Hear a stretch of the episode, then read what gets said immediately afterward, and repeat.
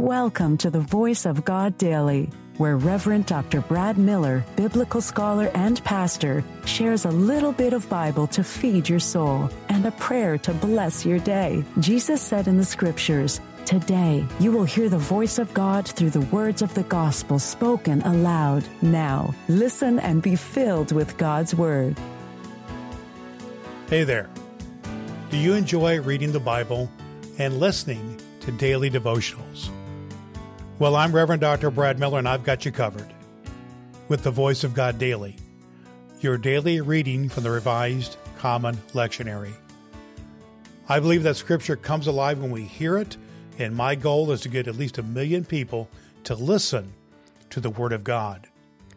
You can help me achieve that by sharing the Voice of God Daily with just one person in your life. If you have some spare time, don't forget to rate and review the Voice of God Daily on Apple Podcasts.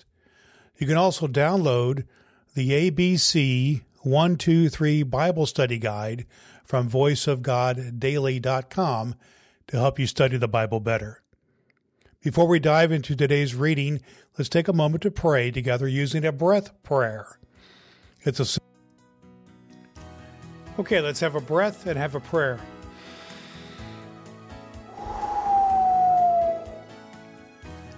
Friends of Christ, God invites us to hold the needs of our sisters and brothers as dear to us as our own needs.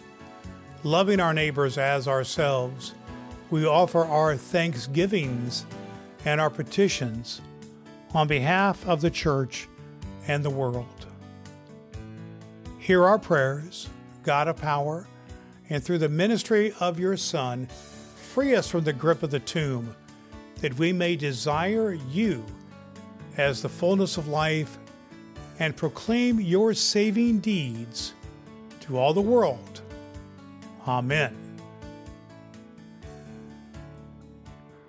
The Voice of God in the New Testament lectionary reading for this very day, from the book of James 2:14 through 26, reading from the New International Version, Faith and Deeds.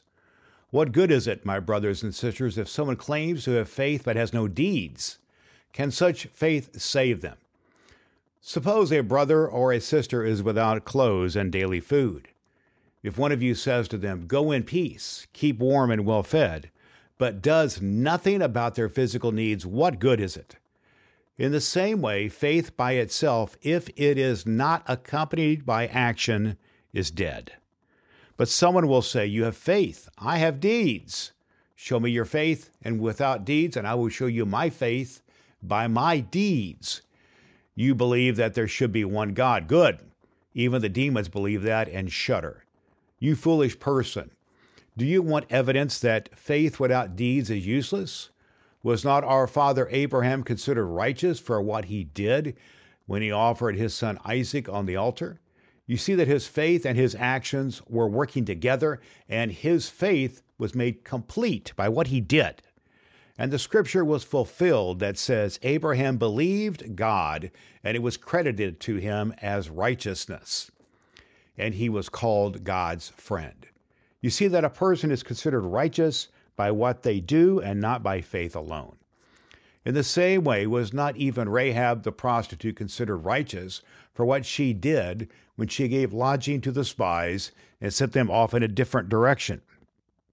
As the body without the spirit is dead, so faith without deeds is dead." The voice of God for the people of God. Thanks be to God.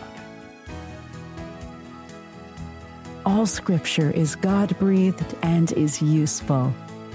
We trust you have found the Voice of God Daily useful for your soul today.